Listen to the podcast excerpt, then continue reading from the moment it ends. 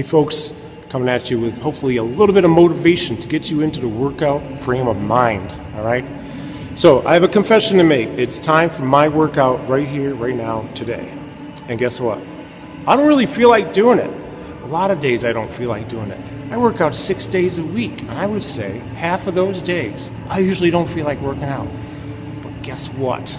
I know from experience, from being fat five years ago, being 36% body fat back then, and a way lot heavier, okay, down to 15% now. Okay, I'm not bragging, I'm just saying.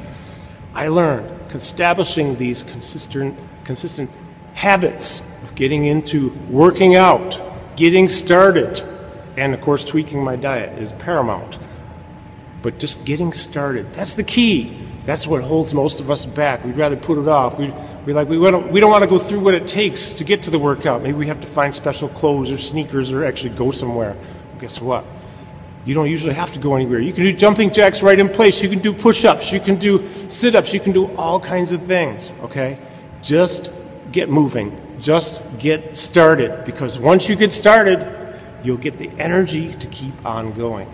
So guess what? I really don't feel like doing this right now, but I know I'm going to be here probably an hour doing a whole bunch of different stuff because once I start, boom, boom, I'm going to get the energy. Over and out, folks. Have a great day. We're going to knock this out, literally. Just do it. Just get started.